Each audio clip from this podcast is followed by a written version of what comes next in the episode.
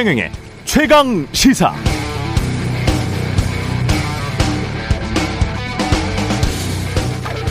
네, 대통령 선거가 끝난 뒤 장재원 의원이 당선인 비서실장에 임명됐고요. 인수위 구성 과정에서 여성 할당제나 영호남 지역 안배는 고려하지 않기로 했다는 보도가 있었죠. 국무총리 장관 후보자를 선정할 때도 이른바 균형 인사보다는 능력 위주의 인사를 하겠다고 합니다. 또 윤석열 당선인의 50조 원 추경을 위해서 뉴딜 등 문재인 정부 경제 예산이 사라질 수 있다는데요. 왜냐하면 50조 원 추경을 위한 재원 조달은 상당 부분 세출을 구조 조정해야 하는데 그럼 한국판 뉴딜이나 노인 일자리 사업 등이 도마에 오를 것이다. 이런 보도가 있었습니다. 김건희 여사는 지난 1월 자신과 통화한 내용을 녹음해서 공개했던 서울의 소리 관계자들을 상대로 1억 원 손해배상 소송을 제기했다는 소식이 뒤늦게 확인됐다. 이것도 주말에 눈에 띈 보도였고요. 조선 중앙일보는 김건희 여사의 연예인급 미모 덕분에 윤석열 당선인이 당선되자 대만에서 실검 실시간 검색어 1위를 찍었다. 뭐 이런 뉴스를 실었습니다. 반면 윤석열 당선자의 대장동 부산저축은행 부실 수사 봐주기 의혹과 김건희 씨의 주가 조작 의혹을 검증하고 그 실체를 확인해 달라는 청와대 게시판이 청와대 게시판에 올라온 청원이 지난 11일부터 시작됐는데요. 현재 청원인이 20만 명을 넘어섰습니다.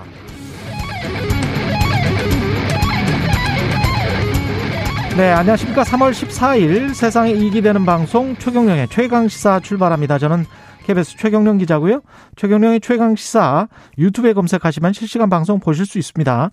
문자 차변은 짧은 문자 50원, 긴 문자 100원이 드는 샵 9730 또는 유튜브에 의견 보내주시기 바라고요. 새로 버진 무료, 무료 콩 어플도 많은 이용 부탁드리겠습니다. 오늘 1부는 러시아 우크라이나 침공 소식 KBS 보도본부 김기수 특파원과 좀 더 자세히 알아보고요. 2부에서는 노웅래 민주연구원장 그리고 국민의힘 선거대책본부 정책위원 맡았던 경기대학교 범죄심리학과 이수정 교수 만납니다.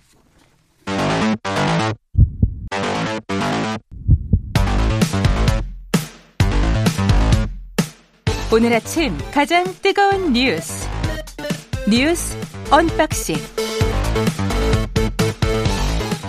네, 뉴스 언박싱 시작합니다. 민동기 기자는 나오셨고요. 안녕하십니까? 안녕하십니까? 그리고 김민아 시사평론가는 전화로 연결돼 있습니다. 안녕하세요. 예, 안녕하죠? 안녕하다고 볼 수 있죠, 대체적으로, 네. 예, 대체적으로 건강하시고, 예, 다행입니다.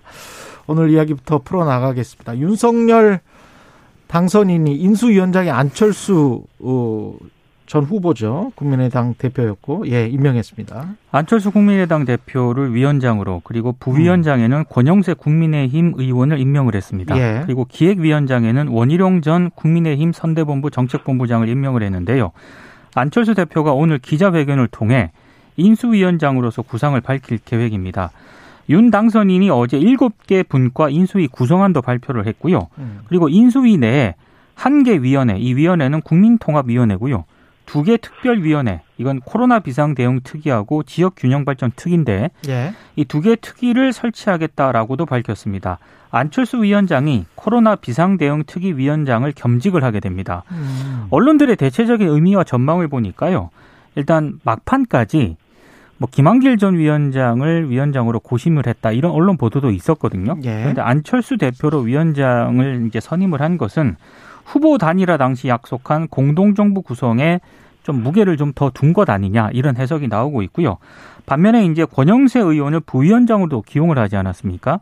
이거는 어느 정도 이제 경험이 많기 때문에 안정적인 어떤 그런 측면과 함께 너무 도 안철수 위원장으로 쏠리는 그런 거를 막기 위한 균형적인 성격도 있다. 뭐 이런 해석을 내놓고 있는데요. 결국에는 양쪽의 화학적 결합 여부가 뭐 인수위 순항이라든가 음. 차기 정부 성패를 좌우할 가능성이 높습니다. 그러니까 언론 보도를 보면 어 지난주에 이제 권성동 의원이 좀 묘한 얘기를 하지 않았습니까? 예. 어 이 안철수 대표가 어, 성과를 낼 자신이 있고 또 의지가 있으면 인수위원장을 할 것이고 음. 성과를 내지 못하고 뭐 자리만 차지할 것 같으면은 안 할 것이다 이렇게 얘기를 했는데 예. 거기 이제 뉘앙스가 다 있는 거죠. 그래서 어. 그냥 인수위원장을 하는 게 중요한 게 아니고 인수위원장을 맡았을 때 이제 실질적인 권한을 행사할 수 있느냐. 어. 그리고 권한이라는 거는 인사권에 더해서 이제 본인이 원하는 정책적인 어떤 그런 것들을 관철할 수 있느냐. 이제 이 부분이었을 텐데. 예. 이게 아무래도 이제 국민의힘 정권이 되는 거잖아요, 결국은. 아, 그럼요. 예. 그런데 안철수 대표가 어느 정도의 인사권이나 이런 권한을 행사하게 둘 것이냐. 이게 이제 국민의힘 내에서는 좀 논쟁적이었을 수 있고, 음. 그것을 고려한 이제 윤석열 당선인이 마지막까지 좀 저울질을 했을 것 같아요. 그렇기 때문에 세계일보라든지 이런 보도를 보면은 말씀하신 대로 김한길 전 대표를 인수위원장으로 하는 방안이라든가, 음. 그리고 여러 사람 얘기가 마지막까지 나왔거든요. 예. 그리고 금요일 날도 사실 안철수 대표하고 윤석열 당선인이 점심을 먹으면 어. 그 점심 먹고 나서 바로 이제 발표할 것처럼 이렇게 좀 예상이 됐는데 그렇지 않았지 않습니까? 예. 그래서 뭔가 주말까지 좀 그런 권한 조정이나 배분 이런 것들에 대한 논의를 한 게 아닌가 이렇게 추정이 되고. 음. 근데 어쨌든 이제 안철수 대표를 위원장으로 이제 이제 하기로 한 것은 결국 그런 이제 어 이 권한이라든가 인사권과 관련돼서 국민의힘과 이 윤석열 당선인 상당 부분 뭐 양보했다. 뭐 이렇게 봐야 되는 거겠죠. 대신에 이제 어 지금 말씀하신 대로 권영세 부위원장이라든지 그 다음에 이제 원희룡 전 이제 지사의 경우에는 예. 기획위원장을 하게 되잖아요. 그렇죠. 기획위원회라는 것도 인수위에서 원래 계속 있던 조직은 아닌데 음. 뭐 상당한 이제 권한 행사할 것으로 보이기 때문에 음. 어 이런 것들을 보면은 나름대로 이제 퍼즐을 맞추는 기간이 좀 필요했구나 뭐 이런 생각을 갖게 하는 뭐 그런 얘기들입니다. 예. 인수위가 성과를 낸다는 게 앞으로의 이제 정책이랄지 내각에 대한 준비를 할지 이런 것들을 철저히 하는 것 그걸 말하는 것이겠죠. 그렇습니다. 네. 예. 알겠습니다. 김부겸 지금 현재 총리가 그 내각을 구성을 할 때 유임할 될 수도 있다 그런 방안도 검토하고 있다는 어떤 조선 보도에 조선일보의 보도가 나왔습니다. 이게 오늘 조선일보가 일면에서 보도한 그런 내용인데요. 예. 윤 당선인이 새 정부 첫 국무총리로 김부겸 현 총리를 유임하는 방안을 검토하고 있다는 건데 음. 만약에 유임이 되면 뭐 인사청문회라든가 임명 동의 표결이 필요 없지 않습니까? 예. 그리고 어 임명 과 인준 과정에서 분명히 여야 갈등이 좀 어느 정도는 예상이 될 수 있는데 이것도 음. 피할 수 있고 음. 동시에 협치적인 측면 음. 이런 거를 강조할 수 있다는 점에서 여러한 가운데 하나로 검토하고 있다 이런 내용인데 일단 만약에 이제 실제로 유임이 된다면 음. 코로나가 어느 정도 안정 단계에 접어드는 것을 전제로 연말까지 한 6, 7개월 재직하는 방안이 거론이 되고 있고요. 예. 이거와 관련해서 좀 윤 당선인이 이 김부겸 총리하고 대학 시절부터 좀 알고 지낸 그런 사이라고 합니다. 음. 조선일보 보도에 따르면 그리고 예. 윤 당선인이 박근혜 정부 시절 대구 고검으로 좌천이 됐을 때 음. 당시 김부겸 총리가 식사 자리를 만들어서 뭐 위로하는 등의 신뢰가 있는 관계다 이렇게 지금 보도를 하고 있는데요. 어찌 됐든 어. 이게 팩트는 아니고 일단 이런 보도가 있다 이 정도를 좀 받아들이시면 될 것 같습니다. 우리가 기억을 상기를 해보면 있잖아요. 선거 다음 날 장성철 교수가 최강 시사에서 한 이야기가 있어요. 네. 총리를 민주당에게 하라고 하면 어떻게 하겠느냐? 그렇게 던지면 민주당은 어떻게 반응할까? 그걸 갑자기 이야기를 했잖아요. 그렇습니다. 장석철 교수가 어느 정도 이 상황, 캠프 내 상황을 감지를 하고 이야기를 한 듯한 그런 생각이 듭니다. 한 4일 전이기 때문에. 어떻게 보세요? 역시, 김연아 평론가는? 네, 역시, 역시 장 교수님이 대단합니다. 예. 훌륭하신 분이에요. 예. 존경하고요. 예. 4, 5일 그, 전에 그 맥락에서 이야기한 게 맞잖아요. 그죠? 아, 대단하신데, 대단합니다. 예. 근데 이제 조선일보 보도를 보면 이제 음. 검토를 한다. 그러니까 여러 안 중에 하나다. 일단은 좀 이렇게 좀 거리를 두고 있는 내용이긴 해요. 예. 근데 이제 이 김부겸 전 총리, 김부겸 총리를 이제 유임한다라는 것의 맥락을 좀 상상을 해보자면, 음. 첫째로 지금 말씀하신 것처럼 일종의 이제 협치를 실질적으로 이제 해보는 그림을 만들어 보자. 예. 민주당이 거부할 수 없는 안을 한번 던져보자. 뭐 이런 차원이 가능할 거라는 그런 기대가 있을 수 있겠고요. 그렇죠. 두 번째로 이제 윤석열 당선인 입장에서 어쨌든 여서야대 국면을 풀어 나가야 되는데, 음. 이게 이 2년 후에 총선 때까지는 여소야대 상황이 바뀌지 않는 거잖아요. 음. 그럼 중간에 이제 그거를 바꾸기 위한 모종의 이제 뭐 시도나 이런 것들을 할 수도 있겠는데 뭐 그러한 이제 어떤 예고를 하는 듯한 그런 뭐 카드로 쓸 수도 있겠다라는 생각이 일단 들고 그 다음에 세 번째로는 안철수 대표 문제인데 안철수 대표가 이제 그 지금 인수위원장을 하게 되면 어, 인수위 원장을 하고 바로 이제 좀 국무총리까지 가지 않을까. 다들 이렇게 생각하는 거 아니겠습니까? 예. 근데 뭐 그때 장성철 교수님하고 이제 얘기할 때도 이제 거론한 문제인데 이게 국무총리는 임명동의안이 국회에서 처리돼야 되기 때문에 그렇죠. 민주당이 협조하겠는가 이 문제가 어. 있어요. 예. 근데 근데 민주당이 예를 들면 이 초장부터 음. 별다른 이제 이유도 없이 안철수 대표는 그냥 기분이 나빠서 우린 싫다 이렇게 할 수는 없는 거잖아요. 그렇죠. 이게 예. 아무리 그래도 이제 어쨌든 윤석열 당선인이 총리로 좀 하겠다라는 취지를 그냥 거스를 수는 없는 것이기 때문에 예. 그 전에 그래서 인사청문회가 중요할 거거든요. 음. 그래서 인사청문회를 치르는데 뭐 예를 들면 여러 가지 뭐 의혹이 제기된다든지 음. 흠이 뭐 잡힌다든지 그러면 이제 그걸 근거로 해가지고 뭐 반대를 하거나 그럴 텐데 그렇죠. 일단은 그런 국면이 이 만약에 이 정권을 인수한 이후에 정권 초반에 벌어지게 되면은 음. 우리가 숱하게 본 그 인사 논란 이런 것이 초장부터 이제 불거지는 거죠. 음. 그래서 그런 리스크를 줄이기 위한 방편 중 하나로 일단 어 이런 안도 검토한다는 얘기가 내부에 있는 게 아닐까 이런 생각이고 예. 이게 뭐 김부겸 총리로 계속 간다는 얘기는 결국 아닌 거잖아요. 만약에 이 선택을 한다고 해도 뭐 코로나가 뭐 잠잠해지는 한 연말 정도까지 이렇게 이제 조선일보가 보도를 한 거 아니에요? 네. 그렇죠. 그러니까 네. 이게 현실화 되더라도 일단 지방선거는 넘기고 그 다음에 이후에 이제 좀 어, 국정 운영 동력을 확보를 한 다음에 이제 본격적으로 총리 인선 가는 뭐 그런 그림이기 때문에 네. 일단은 검토를 할 수는 있겠지만 이제 현실화가 되는지는 좀 지켜볼 필요가 있겠고 거기에 대한 계산 아마 제가 말씀드린 그런 여러 가지 계산들이 있을 것이다라는 좀 생각이 들게 하는 뭐 그런 보도인 거죠. 예. 민주당도 비대위 인선을 발표를 했습니다. 윤호중 비상대책위원장 겸 원내대표하고요. 박지현 전 선대위 디지털 성범죄 근절 특위위원장을 공동위원장으로 하는 비대위 체제를 꾸렸습니다. 비대위원 6명을 포함한 8명 가운데 4명이 2030 세대입니다. 음. 그리고 일단 공동 비대위원장은 윤호중 위원장, 박지현 전 위원장이 맡고요. 예. 비대위원은 김태진 동네 주민 대표, 권지용 전 선대위 청년 선대위원장, 조웅천 이소영 의원, 배재정 최이배 전 의원 등 모두 6명인데 일단 박지원 위원장 인선이라는 카드는 앞으로 민주당이 젠더 이슈에서 2030 여성들의 목소리를 적극적으로 좀 반영하지 않겠느냐 이걸 좀 시사하는 것 같고요. 예.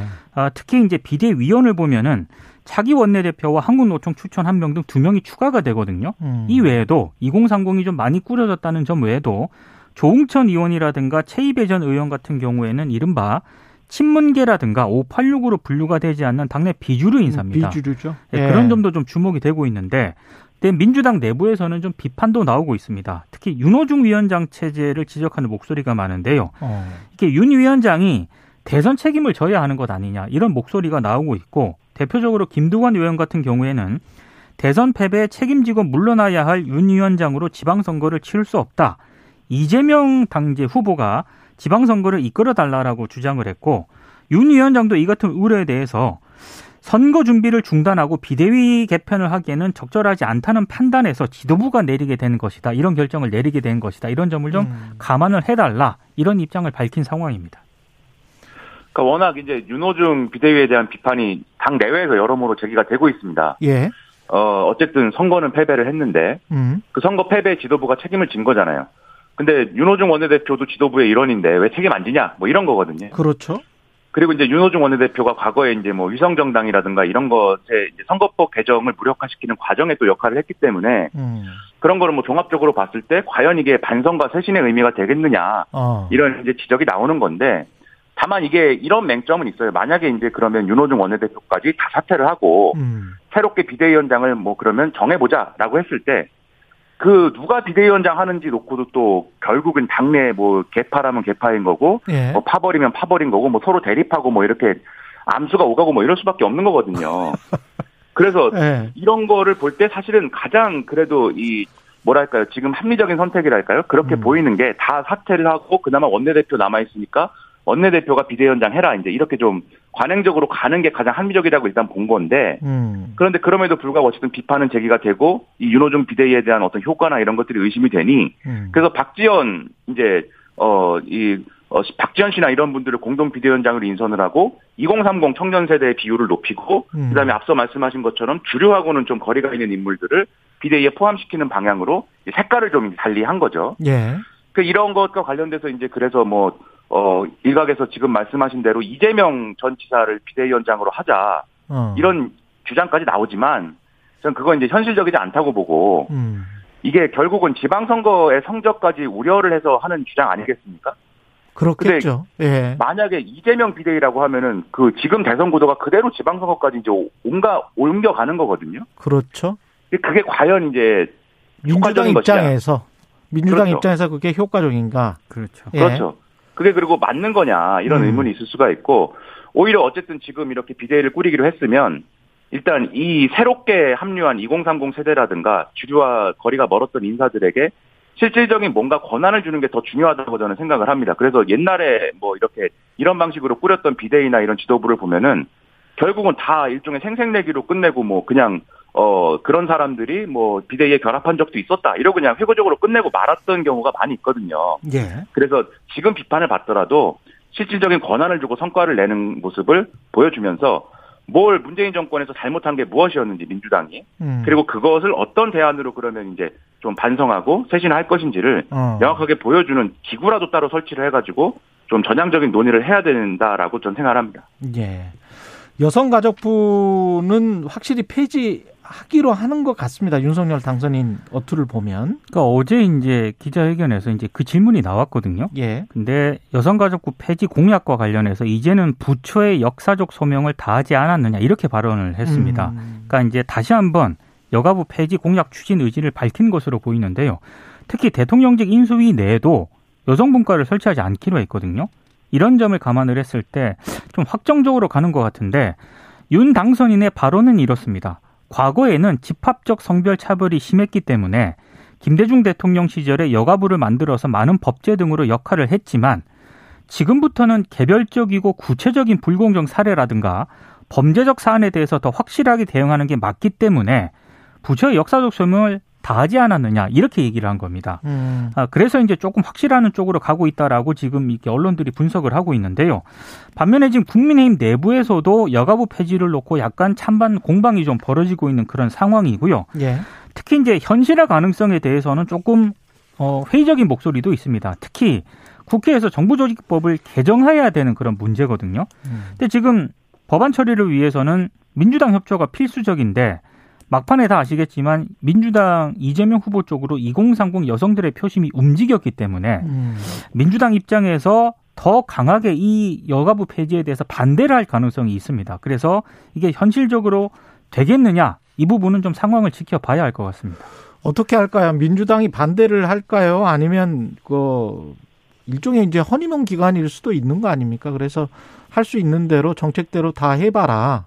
뭐 국무총리 인준도 그렇고 여성가족부 폐지도 그렇고 뭐 이렇게 용인을 할까요? 어떻게 보세요? 일단 여가부 폐지는 그게 음. 명분이랄까 이런 차원에서 민주당이 주장하는 또 명분이 있는 것이고 지금 여가부 폐지 반대에 대한 명분이 없는 게 아니지 않습니까? 음.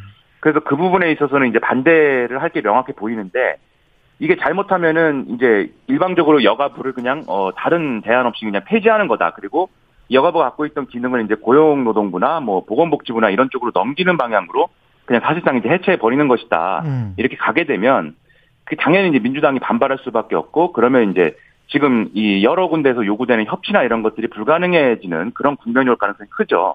그래서 음. 이거는 제가 볼 때는 여가부 폐지를 단순하게 이제 볼 것은 아니라고 저는 생각을 하는데 그 윤석열 당선인이 일단 어 여가부 폐지를 공약을 했고 그리고 음. 그것은 어쨌든 어 지키려고 한다라는 게 이제 분명한 상황에서 이거를 그냥 또 없던 일로 하기는 또 어려운 거예요 윤석열 당선인도. 예. 그렇다고 하면은 뭐 이 폐지를 이제 뭐 형식적으로는 폐지에 준하는 것을 하더라도 여가부의 역할을 원래 해왔던 그런 이제 그 내부의 어떤 정책이나 기능이나 이런 것들은 여전히 필요한 것들을 모아가지고 별도의 부처로 뭐 계속해서 이, 이 기능을 수행하도록 할 필요도 사실 있는 거거든요. 예. 그러니까 여가부라는 게 지금 이 처음에 김대중 정부 때 만들어졌다고는 하지만 그때 그 기능과 역할이 지금까지 그대로 유지되어 온 게 아닙니다. 계속 이제 더 덧붙여지고 이 바뀌고 확대되고 이런 과정이 있었던 것이고 중간에 그것을 줄이려고 했던 이제 노력이나 이런 것들이 있었지만 잘 이제 결실을 거두지 못했던 이유도 다 이게 여가부가 이런 형태로 있을 필요가 있기 때문에 그런 거죠. 예. 그러니까 그런 것들을 잘 감안을 해서 자신의 공약하고 현실적인 필요를 윤석열 당선인이 절충을 하고 음. 그 절충한 내용을 가지고 민주당을 설득하는 게 필요하다고 보고요. 그 여가부 폐지도 폐지인데 지금 또 우려가 되는 게 인사원칙이라든지 이런 것들과 관련돼서 지역이나 여성 할당 이런 것들을 배제한다는 거 아니겠습니까? 앞에 예, 서두에 말씀하신 것처럼 생각하지 않겠다, 능력주의로 가겠다. 예, 그렇죠. 근데 예를 들면 지금도 사실 어느 정도는 대부분의 인사들이 그런 이제 어, 능력주의라고 이제 표현하셨는데 그런 음. 방식으로 이제 하는 인사 원칙이 많이 적용이 되고 있고 모든 분야의 여성 할당 30%가 뭐 그걸 이제 지키겠다고 주장을 했지만 지켜진 바가 없는 거잖아요. 모든 분야에 있어서는 뭐 일부 예. 지켜 지켜진 뭐 이런 분야도 있겠지만 그런데 그럼에도 불구하고 그런 이제 지역 할당 또는 이제 이 성별 할당이 필요하다고 주장한 것은 과거에 그런 할당이 없었던 시기에 결국 인사를 해보니까 인사 편중이 이게 나오더라. 그래서 이른바 서호남 뭐 서울대 출신 50대 남성 뭐 이런 위주로 인사가 된다든지 음. 또는 뭐 영남 편중이 된다든지 이런 부작용이 있었기 때문에 이런 할당이나 이런 것들이 필요하다고 얘기를 했던 거잖아요. 예. 그럼 이게 지금 좀 만족스럽지 않은 결과가 나왔다고 해서 과거의 해법으로 반드시 또 돌아가야 되는 건 아니지 않습니까? 음. 그래서 보완하는 게 필요한 것이지 그냥 이런 인사 원칙을 그냥 배제하는 게 필요한 건 아니라고 생각되기 때문에 예. 이런 것도 이제 절충이나 이런 걸 통해서 좀 여러 가지로 개선을 하면 제가 볼 때는 민주당을 설득하고 이렇게 협치를 해나가는 데 있어서 나름대로 좋은 소재가 될 수도 있다. 저는 그렇게 생각이 듭니다. 예. 근데 당선인의 뜻이 워낙 완고한 것 같고 능력주의에 관해서는 그렇잖아요. 그래서 모르겠습니다. 저는 그 김민아 평론가의 평론대로 될지는 미지수고. 뭐꼭꼭될 거를 평론해야 되는 거 아니지 않습니까? 이랬으면 좋겠다를 얘기할 수 있는 거 아닙니까? 맞습니다. 능력주의에 대한 비판은 이제 마이클 샌달 하버드 대학 교수의 공정하다는 착각을 읽어보시면 잘 알겠지만 사실은 비판은 충분히 뭐 많죠. 그렇죠. 능력주의가 불평등을 심화시킨다는 여러 가지 이야기. 그리고 지금 현재 서울대도 그렇고 뭐 다 포함해서 명문대학을 다니는 학생들의 강남 강남 출신 학생들 또는 특목고 출신 학생들의 비율 그 다음에 계층적인 분류로 봤을 때 어떤 어 집안의 에, 자녀들이 그런 학교를 다니는지 그리고 어, 나머지 사람들이 거의 다 배제될 수밖에 없는 그런 구조적인 환경이 있는지는 뭐 청취자분들이 다 잘 아실 거니까요. 그런 것들을 보완해 달라는 것이잖아요, 그죠? 그렇습니다. 네. 음.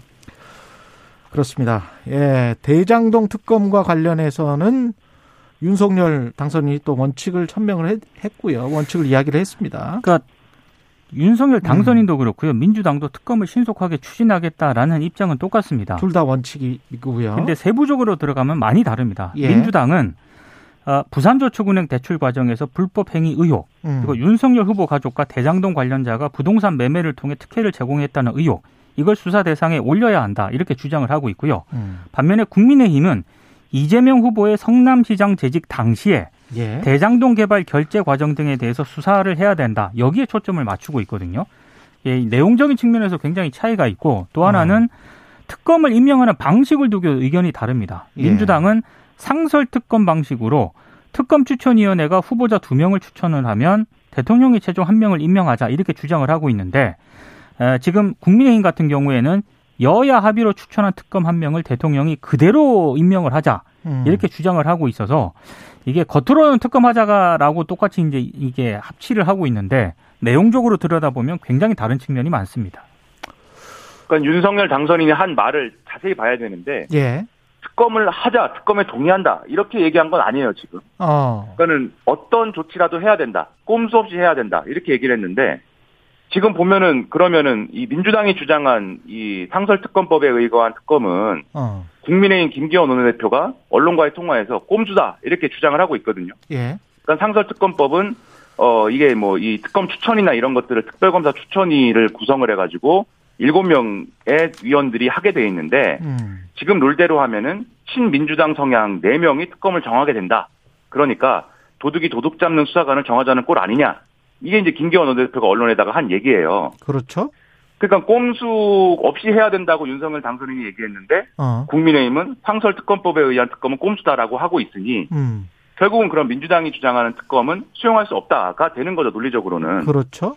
그리고 민주당이 주장하는 특검을 수용할 수 없으면 국민의힘이 주장하는 특검도 사실 이제 수용이 안 되는 거 아니겠습니까? 음. 일방적으로 일방적으로 한쪽의 특검안이 수용되지는 않을 거니까. 그 진실을 알고 싶은 국민 입장에서는 둘 다 했으면 좋겠어요. 그렇죠, 뭐 둘다 했으면 네. 좋겠는데 그런데 윤석열 당선인과 국민의힘의 주장은 음. 이런 거죠. 이제 검찰이 아무튼 뭐 이제 국민의힘의 어떤 개념대로 하면 음. 검찰이 정상화가 된다. 그래서 검찰이 수사를 해가지고 여기에 대해서 이제 수사를 하면 음. 어 명명백백히 이제 나름대로 밝혀질 걸로 기대가 되고 예. 만약에 그래도 미진하다고 하면은 그때 특검을 추진해도 늦지 않다. 요약하면 이제 이런 입장으로 귀결이 되는 거거든요. 예. 그래서 현실적으로 이런 상황을 봤을 때 어. 이게 결국은 특검의 양당이 모두 이제 공감하는 것처럼 보이기는 하지만 예. 민동 기자님 말씀하신 대로 실제로 그러면 당장 이제 특검이 추진이 될 것이냐 3월달 안에 음. 또는 이제 4월, 5월 지방선거 전에 뭐 이런 것들이 현실화 될 것이냐 예. 저는 좀 어렵지 않을까 역시 이렇게 생각을 할 수밖에 없는 것 같습니다. 이게 공정과 상식으로 보자면 이 김건희 씨 주가 조작 의혹과 관련해서도 그렇고 김혜경 씨 법인카드 논란 의혹과 관련해서도 그렇고 대장동 의혹과 관련한 두 후보의 연루 의혹과 관련해서도 그렇고 그냥 다 하는 게 낫지 않습니까? 검찰이 되든 특검이 되든 명명백백하게 수사는 해야 되는 사안들 아니에요? 그렇죠.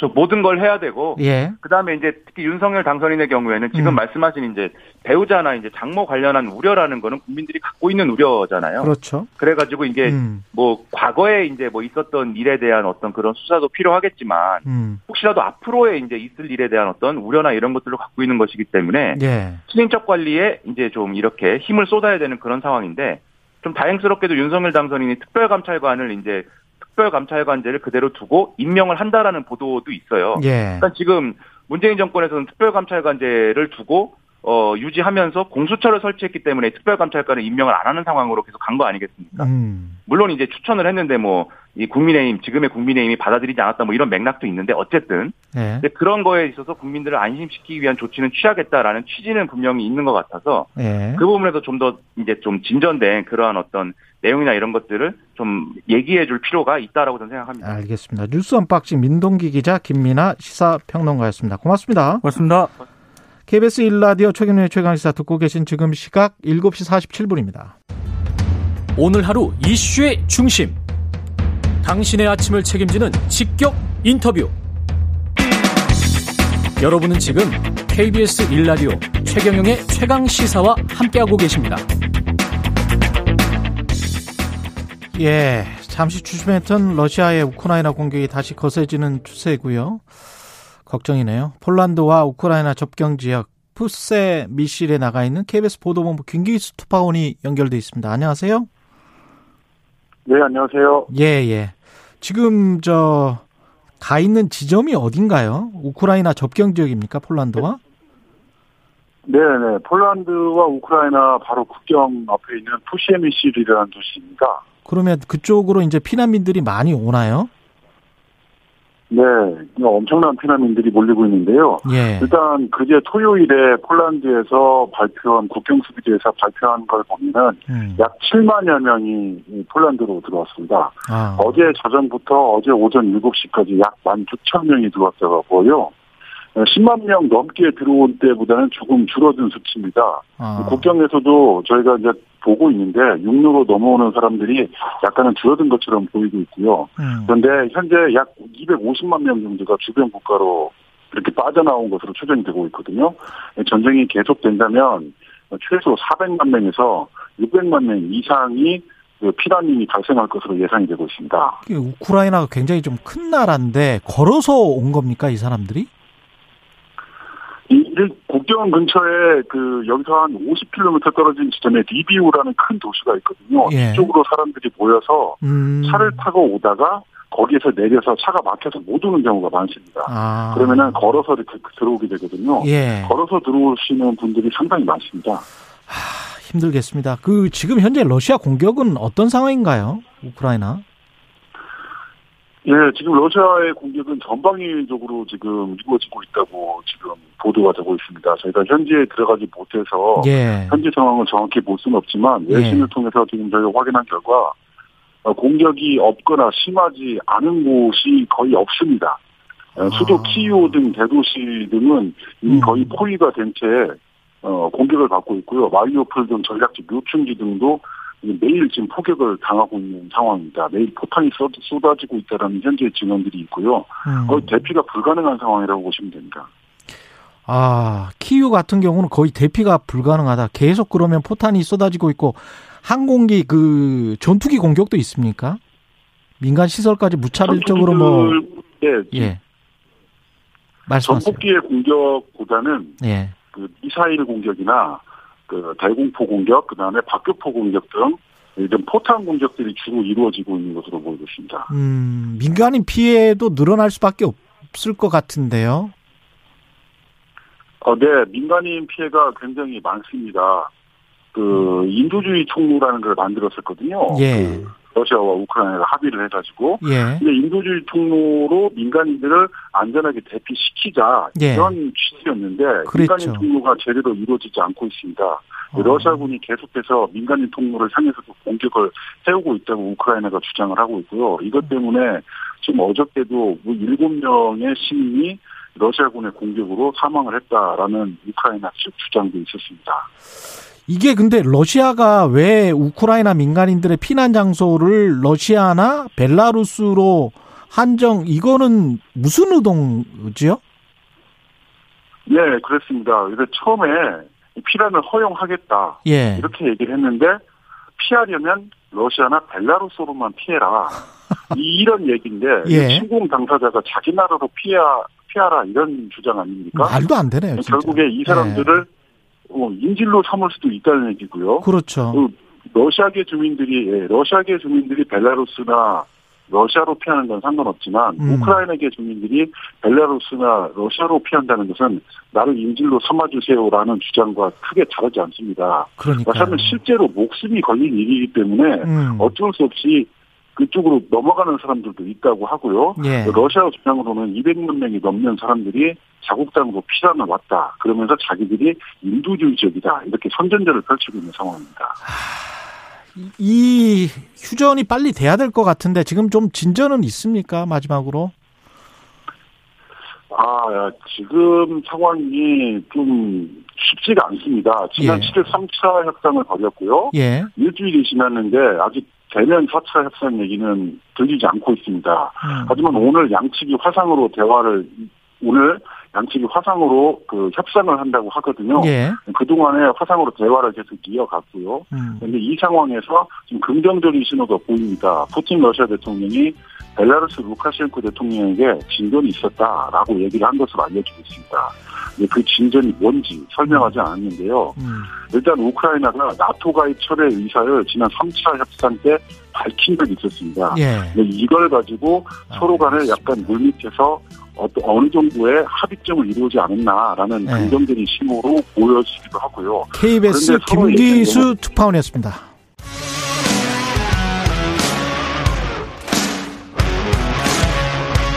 오늘 하루 이슈의 중심 최경영의 최강 시사.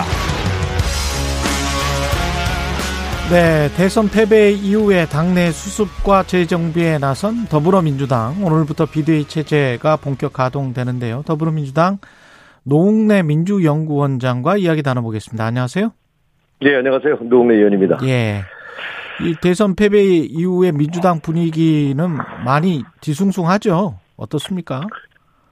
그럼요. 뭐 우리가 기대했던 선거에서 졌기 때문에 음. 아주 아쉽기도 하고요. 근데 뭐 한마디로 얘기하면 지고서 잘 해야 되는 거 아닙니까? 음. 촛불 혁명으로 이뤄진 촛불 정권의 말로가 정권 교체라 이렇게 되니까 참 아픈 대목입니다. 네. 한마디로 대선 패배는 높은 정권 교체 바람도 있었지만 정부 여당에 대한 심판이라고 봅니다. 그래서 정부 여당에 대한 국민의 심판에 이제는 지방선거 치르려면 진정성 있게 반성하는 수준의 당내 혁신, 지방선거에서 공천혁명을 보여줘야만이 지금 등 돌린 민심을 돌릴 수 있다. 참 이렇게 봅니다.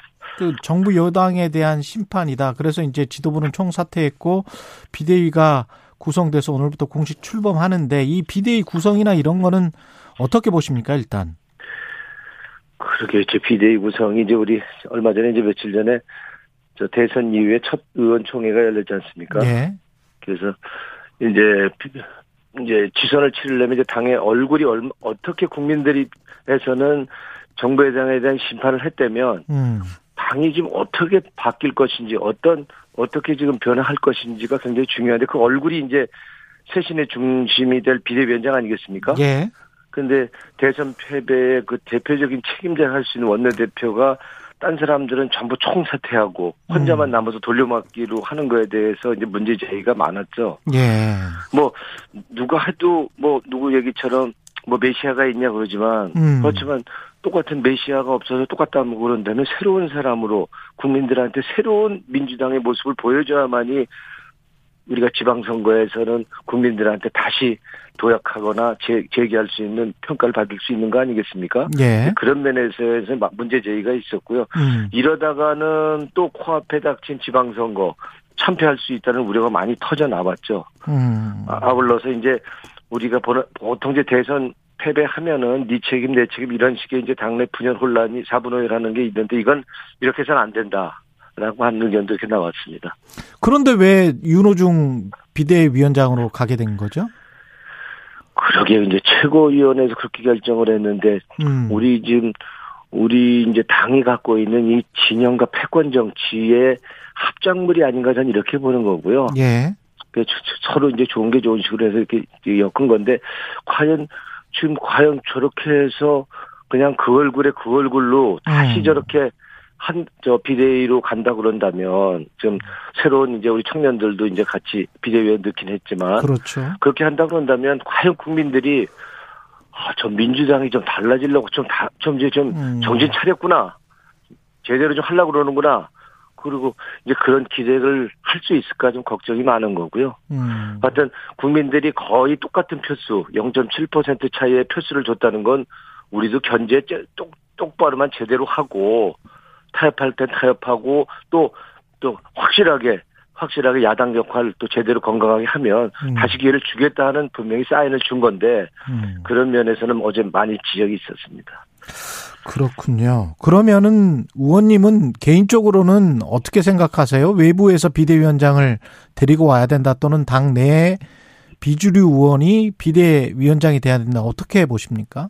뭐 우리 당에도 이렇게 원로급 이런 분도 있으신 거 아닌가요? 예. 그러니까 좀 당에 지금 지금 정치 현장에서 없었던 분도 있으시고요. 음. 네. 그리고 이런 분들이 없 있으니까 그런 분들도 있고 또 외부 인사도 외부 인사 중에 또 정치를 알면서 음. 정치 구조를 알면서도 또 우리 우리의 우리와 뜻을 같이 했던 가치와 천을 같이 했던 분들도 있고 그러니까 예. 얼마든지 당내 사람이건 당외 사람이건 간에 음. 좀 우리 박지원 씨가 이제 공동 비대위원장을 했지 않습니까? 그렇죠. 그런 사람을 같이 끌어들이더라도 음. 좀 당을 아는 새로운 사람들이 해야만이 국민들의 기대가 좀 있는 거 아니겠습니까? 근데 이걸 그냥 책임을 져야 될 사람이 그러니까 부동산 정책을 밀어붙일 때 앞장섰던 사람이 음. 위성정당 만들 때 앞장섰던 사람이 이렇게 한다 그런다면 국민들이 보기에 아직 정신 못 차렸구나 민주당 음. 네? 좀더더 더 이제 더 당해야 되겠구나 이렇게 생각하지 않을까 저희들은 우려하는 거고요. 예. 그러니까 이런 식으로 수습하는 거는 임시 방편적이다. 음. 정말 이제는 우리가 언젠가는 끊어낼 겁니다 민주당에서. 저는 뭐 정치하는 동안에 그걸 제 목표로 아는 건데 진영의 정치, 패권 정치 이걸 이제 끊어 전문가 정당으로 가야 되지 않아요? 예. 노무현 대통령이 얘기했던 대로 국민의 뜻이 완전히 반영되는 정치 구조 음. 그런 공천 이런 걸 하지 않은 게 노무현 대통령의 꿈이었다 그런다면 이런 이제 저 우리 우리한테 남긴 노무현 대통령의 유업을 이제는 우리가 자꾸 뒷세대한테 미루지 말고 이제 니들이 해 우리 조금 더 우리 배 따뜻하게 있을게 이런 식이 아닌 정치 구조로 가야 되고 그런 의미에서 이재명 후보는 자기 임기 1년 줄이면서까지도 정치개혁 하겠다고 주장한 거 아닙니까? 예. 책임 총리제 해서 국회에서 총리도 뽑고 음. 그리고 정치개혁해서 다당제 그리고 중대선거고 이번 지방선거부터 하겠다 이렇게 공약했는데 그 공약 이번에 만약에 우리가 이거 안 지킨다 그런다면 지방선거에서 우리 정말 국민들한테 외면 철저히 받을 거라 저는 이렇게 봅니다. 선거 막판에서 제기했던 정치 교체는 그대로 해야 된다. 그게 국민의 뜻이다. 이런 말씀이시네요. 정치 교체라는 것이 공약이라는 것이 뭐 음. 당선돼야만이 공약이고 당선 안 되면 공약이 아닐 수는 없, 없죠. 예. 더더군다나 우리가 여당은 뺏겼지만 원내 1당 아닙니까? 172석에. 예. 음. 그렇다면 당연히 우리가 할 수 있는 거죠. 그리고 그건 정치 개혁하지 않은데 만약에 국민의힘이 반대한다. 그렇다면 난 역풍 확실히 불 거다. 그럼 그, 그때면 정말 우리 입법 주도권을 갖고, 음. 입법 주도권을 갖고, 우리가 우려하는 대로 지금 검찰공화국 획이나 민주주의 후퇴에 대한 우려가 국민들이 많은 거 아닙니까? 예. 나중에 그래서 표가 결집됐던 거고요. 음. 그런 걸 지키기 위해서라도 우리는 정치개혁 공약했던 거 음. 순서에 입각해서 확실하게 해내고 음. 지방선거에서 중대선거고 이거 뭐 한다고 그랬으니까 확실히 실천할 때 국민들의 외면을 이제 국민들이 다시 돌아볼 수 있는 그런 여지를 만들어줄 거다 저는 이렇게 봅니다. 전국의 주도권을 어떻게 보면 이제 앞으로 쇄신 경쟁으로 해야 된다 그런 말씀이신 것 같은데 그렇다면 국민이 원하는 게 그런 거니까요. 예 그렇다면 국민의힘 쪽에서 만약에 오늘 조선일보 보도대로 뭐 김부겸 총리를 유임시키면서 뭐 12월까지 가고 그런 게 이제 어떤 통합의 정치의 상징이 될 수 있고 그러면서 이제 국민의힘은 또 윤석열 당선인은 그걸로 이제 주도권을 가지고 가려고 하는 그런 모양새거든요. 예. 여기에 관한 어떤 민주당의 대처 대응은 어떻게 될까요? 그러면? 뭐 그게 이제 그냥 기사로 나온 거니까 그게 사실 여부는 확인해 봐야 되겠지만 예. 그런 식으로 통합의 정치로 가려고 노력한다. 이제 사람의 문제는 또 다른 거지만 그렇죠. 그리고 김부겸 이제 총리가 어떻게 할지는 또 다른 문제긴 하지만 그런 음. 식으로 통합의 정치로 가려고 하고 소통하고 협치하려고 하는 정치로 간다 그런다면 우리가 여당 저 국민의힘 정권에 대해서 협조할 건 협조하고 그리고 따질 건 따지고 음. 이렇게 해야 되는 게 맞, 맞다고 봅니다. 그래서 그렇죠. 국민들이 네. 이번에 거의 똑같은 표수를 준 거 아닙니까? 음, 그렇죠. 0.7% 차이니까 이거는 음. 과거에 했던 정치처럼 아무리 목적이 좋다 그래도 밀어붙이는 정치, 음. 일방적으로 밀어붙이는 정치 하지 마라. 좀 더디더라도 이제는 타협하고 대화하는 정치하라 이런 뜻이는 담겼다고 보는 거고요. 그게 국민의 명령이다라고는 봅니다. 그러면 그런 의미에서 인제 시대 정신은 통합의 정치, 예 음. 그리고 양당 기득권 정치 타파하고 양당이 나눠 먹는 식의 예. 예? 적대적 공생하는 정치, 이제는 타파하는 정치로 이제 가야죠. 음. 예. 그 관련해서 이재명 전 후보가 최전방에 직접 나서야 한다. 비대위원장으로 추천을 하고 추대해야 된다. 김두관 의원이 이야기를 했는데요. 어떻게 보세요? 뭐 너무 이제 아쉽게 우리가 이렇게 많은 표를 받은 경우가 없지 않습니까? 음. 그러니까 이렇게 그냥 또 아쉬움도 있고 그리고 또 지금 가장 또 우리 어, 우리 민주당에서 가장 강력한 국민들한테 어필할 수 있는 후보가 이재명 후보기 때문에 예. 그런 여러 가지 생각에서 그렇게 했지만 이재명 후보의 비대위원장 추대를 제기한다 그런다면 우리 당 지금 역학 구도, 상 아직도 우리 패권 정치와 진영의 정치가 아직도 상존하고 있는 상황에서는 현실적으로 합의를 이뤄내기가 어려울 거라고 봅니다. 예. 네. 그래서 이거는 자칫하면 뜻은 음. 좋지만 당내 분란, 혼란만 키울 수 있다 저는 이렇게 보고요. 예. 이재명 후보 일단 좀 놔두는 게 좋, 좋을 것 같습니다. 예. 지방선거에서 역할은 뭐가 됐든 간에 국민이 원하면 음. 그리고 하나로 모아진 당원들의 뜻이 모아진다면 그렇다면 자연스럽게 할 수 있는 게 있지 않겠습니까? 예. 그래서 이제는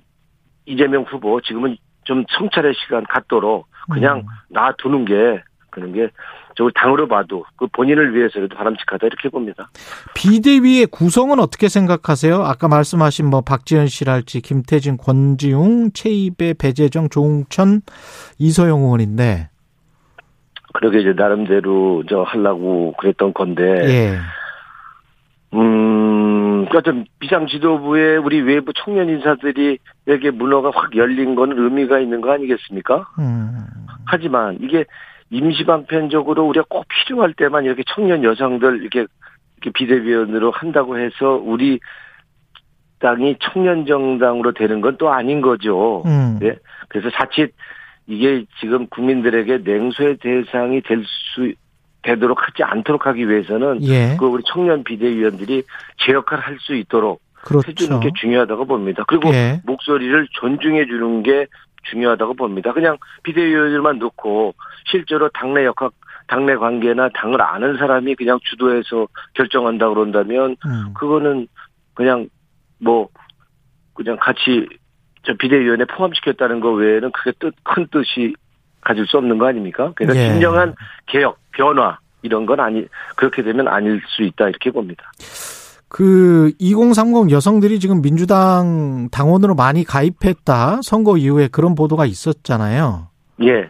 근데 이제 이준석 그 국민의힘 당 대표는 소수자 정치 어설프게 하지 말고 차라리 뭐 김혜영 어 비대위원장 이런 게 훨씬 더 본인들에게는 기대되고 두렵다. 뭐 이런 언급을 했거든요.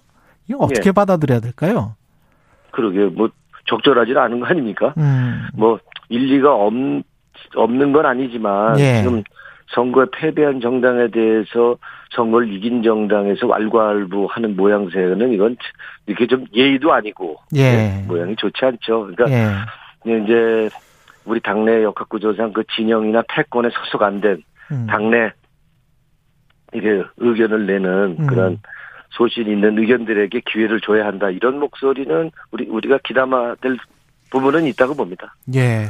윤석열 당선인의 여성가족부 폐지 입장에 대해서는 어떻게 보십니까? 뭐 폐지 입장이라는 것이 지금 국민의힘의 폐지 입장도 여성가족부의 기능이나 역할 자체를 없애겠다는 건 아니잖아요. 예. 예? 그러니까 우리도 사실상 여성가족부 지금의 기능대로는 안 된다라고 우리도 했고, 음. 우리도 저 별도의 다른 이름으로 예? 뭐 해서 우리도 이제 그 개편하려고 그랬지 않습니까? 그런 이야기가 그러니까 있었죠. 그런, 예. 예. 그런 면에 있어서는 그게 무슨 여성가족부를 폐지하니 아니라 그냥 흑백 논리로 볼 건 아니고요. 음. 지금의 기능과 역할로서는 한계가 있고 중복되잖아요. 음. 뭐 우리 고용노동부랑 또 우리 보건복지부랑 그 업무가 중복이 되고 이러다 보니 예산 낭비도 엄청 되는 뿐만 아니라 효율적으로 음. 운영도 안 되고 있는 거죠. 예.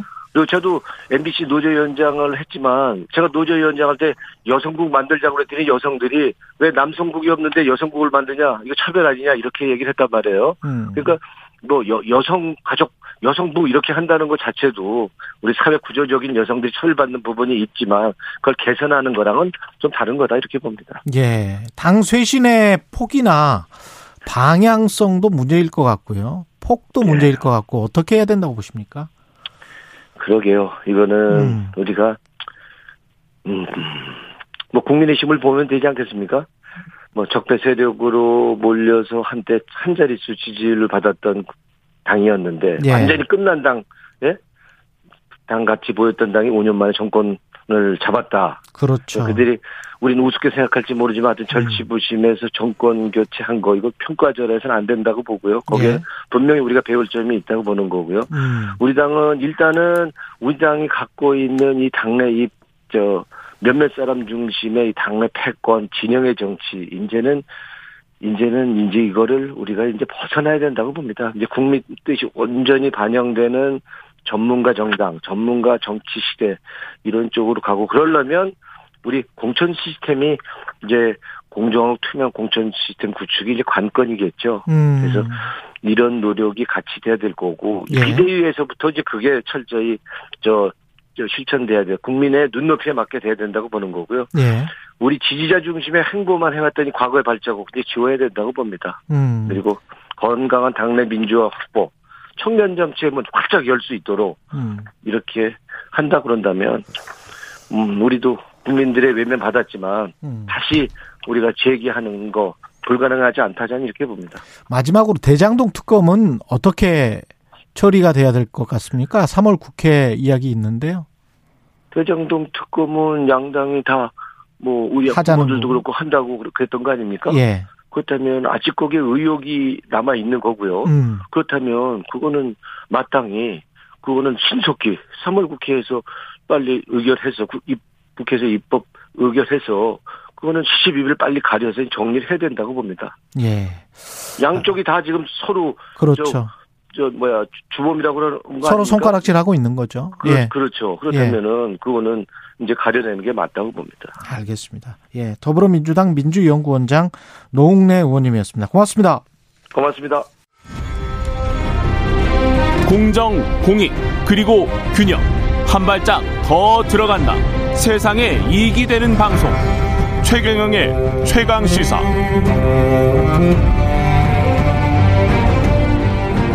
네, 윤석열 대통령 당선인이 어제 인수위 핵심 인선 발표했고요. 예상대로 인수위원장이 안철수 대표 내정됐습니다. 여가부 폐지 문제도 언급을 했고요. 국민의힘 선거대책본부 정책위원을 맡았던 경기대학교 어, 범죄심리학과 이수정 교수 연결돼 있습니다. 안녕하세요. 네, 안녕하십니까? 예, 인수위 1차 명단을 발표를 했습니다. 네. 어떻게 평가하세요, 전체적으로? 음, 일단 예상했던 대로의 명단이다라는 생각을 많이 했고요. 예. 그리고는 이제 그 캠프에서 그 공약을 개발하셨던 팀들이 인수위에 많이 이제 그 옮기 그러니까 그 어, 선택이 되셔서 음. 어떻게 보면은 공약이라는 이제 국민과의 약속을 좀 더 명확하게 지키고자 하는 의사, 음. 아, 장선희님의 의사가 아주 확실하게 반영이 됐다. 이런 생각을 갖고 있습니다. 선거 때 말한 것을 그대로 지키기 위한 인수위다. 네. 예. 그, 또 이제 특별하게 능력 위주의 어, 인사를 하겠다. 내각에서도 마찬가지고, 인수위도 마찬가지고, 그래서 여성 할당이랄지, 지역 균형이랄지 이런 것들은 뭐 고려하지 않고 일단 능력 위주로 보겠다라는 건데 이 부분에 관해서는 어떻게 생각하세요?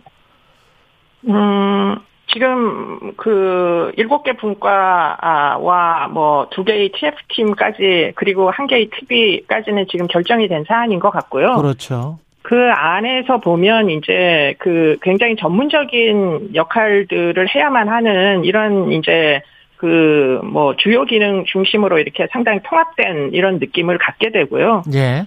그렇다면 결국은 이 그 부서들을 리드하는 이제 그 전문 인력은 그 음. 분야에서 정말 뭐 어, 명망 있는 전문가가 아니면 사실 이런 기능들에 대하여 다, 아, 뭐, 포괄하여 전문성을 갖추긴 굉장히 어려워 보이고요. 예. 그러한 인사 원칙을 지금 어저께 발표하신 게 아닌가, 뭐, 특별히 뭐 어떤, 어, 이런, 이런 저런 것들을 배려하여 무슨 할당제나 이런 음. 것들은 그 적용하지 않으시겠다. 실력 위주로 하시겠다. 음. 이렇게 발표를 하신 것이라고 저는 이해하고 있습니다.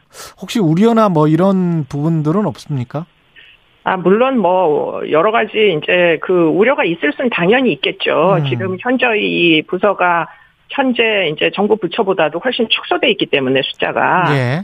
그렇기는 하나, 지금 아마도 뭐, 전문가들이 이제 포진을 하게 되면 지금 음.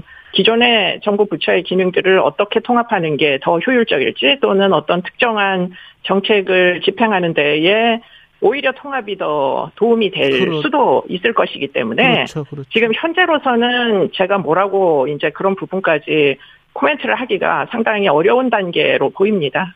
지금 보면 기획 재 조정을 국무총리 같은 기능으로 본다면 외교안보, 정무, 사법행정, 경제 1, 거시경제, 경제 2가 산업 일자리, 과학기술교육, 사회복지 문화 이 합쳐서 이렇게 이제 일곱 개 분과인데 말씀 하신 대로 통합이나 융합의 어떤 사회 분위기 그다음에 미래 산업의 분위기로 봤을 때는 정부 부처가 너무 잘게 쪼개져 있지 않는가 그런 비판도 사실은 오랫동안 있어 왔기는 했습니다. 18개 부처가. 네, 뭐 저도 그 의견에 동의하고요. 예.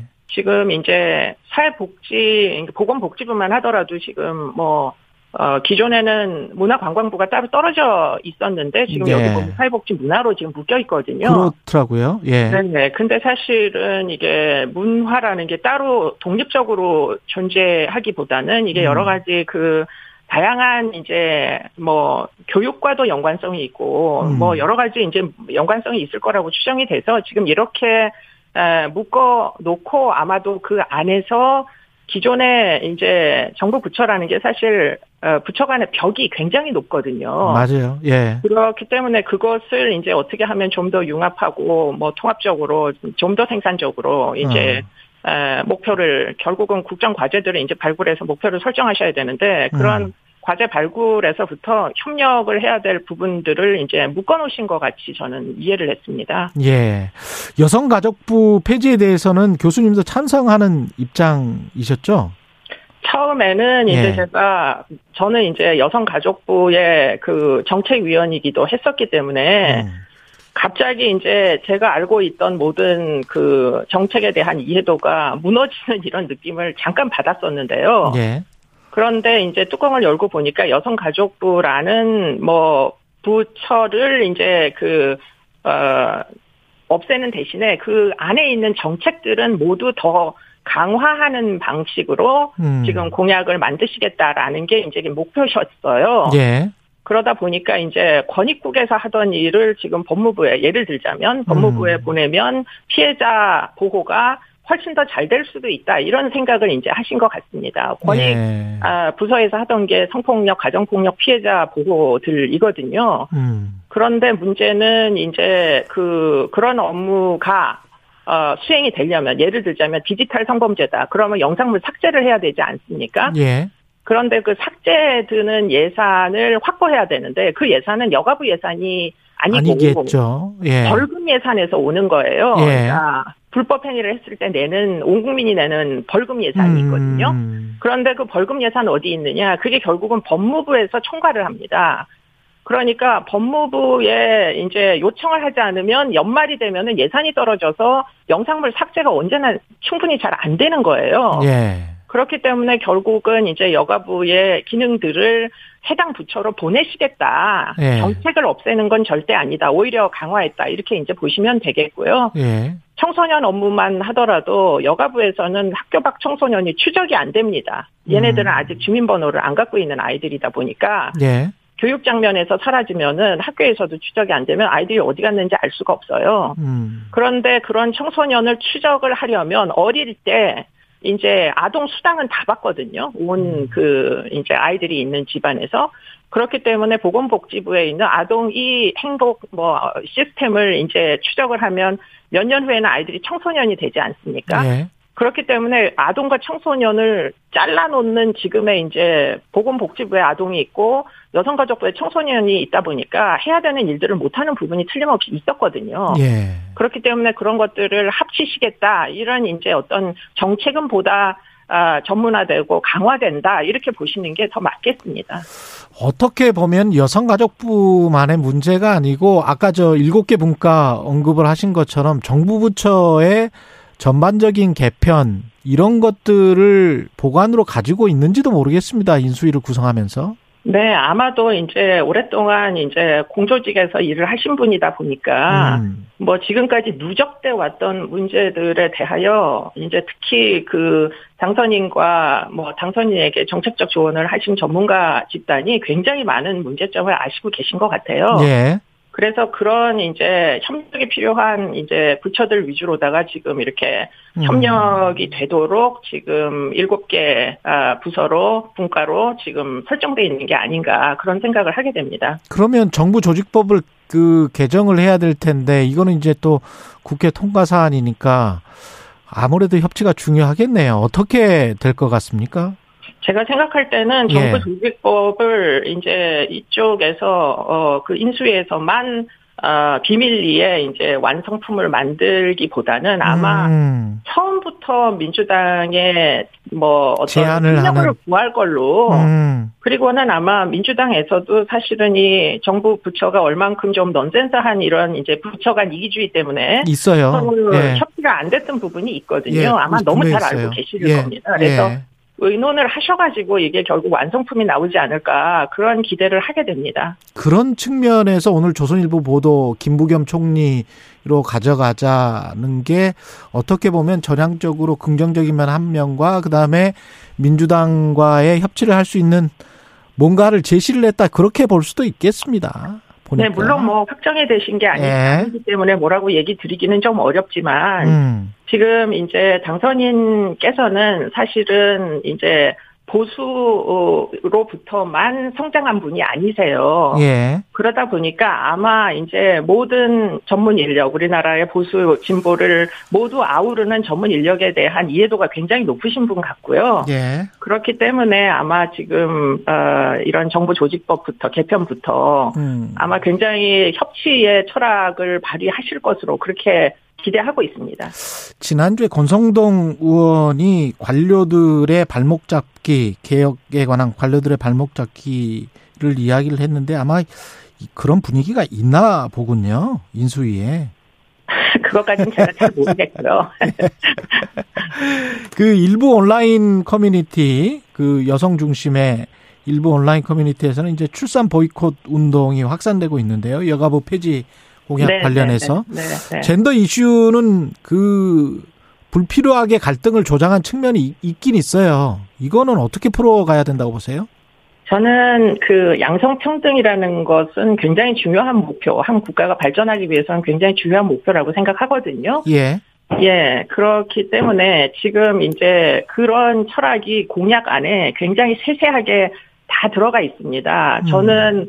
이제 최종 인쇄된 공약집에 273페이지부터 5페이지까지 제가 이제 많이 관여했던 사법공약 예. 많이 여성 정책이거든요. 아. 그렇기 때문에 디지털 디지털 성범죄를 이 젊은 여성들이 제일 두려워하는데 음. 이 부분에 대해서 훨씬 더 혁신적인 아이디어가 그 안에 많이 있습니다. 그냥 단순히 필터링만 할 게 아니고 잠입 수사를 대폭 늘리겠다 온라인에서도 그래서 어, 수사관들이 이런 디지털 성범죄를 미리부터 이제 포착할 수 있는 그런 국제 공조를 하겠다. 이렇게까지 전부 다 기록이 남아 있어요. 예. 근데 문제는 이 선거는 캠페인이지 않습니까? 그러다 음. 보니까 사람들에게 가장 attention을 특히 지지자들로부터 attention을 가장 많이 끄는 방식으로 캠페인이 이루어지다 보니까 이게 공약이 홍보가 안 된 거예요. 국민들에게 제대로 알릴 수가 없었던 거죠. 예. 그래서 지금 이 세대 간의 아니 그 남녀 간의 이그 어 갈등 현상도 어, 뭐 어떤 특정 연령대의 여성들이 공약에 대한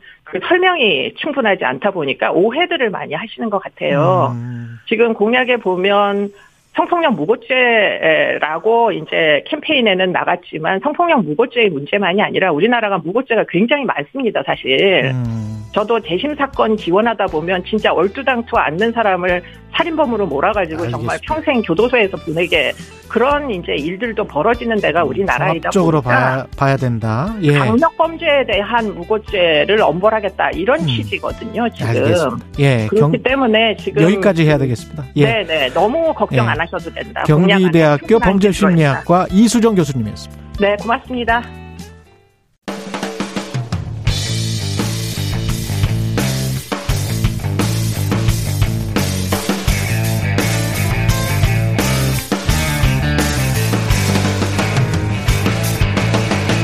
최경영의 최강 시사.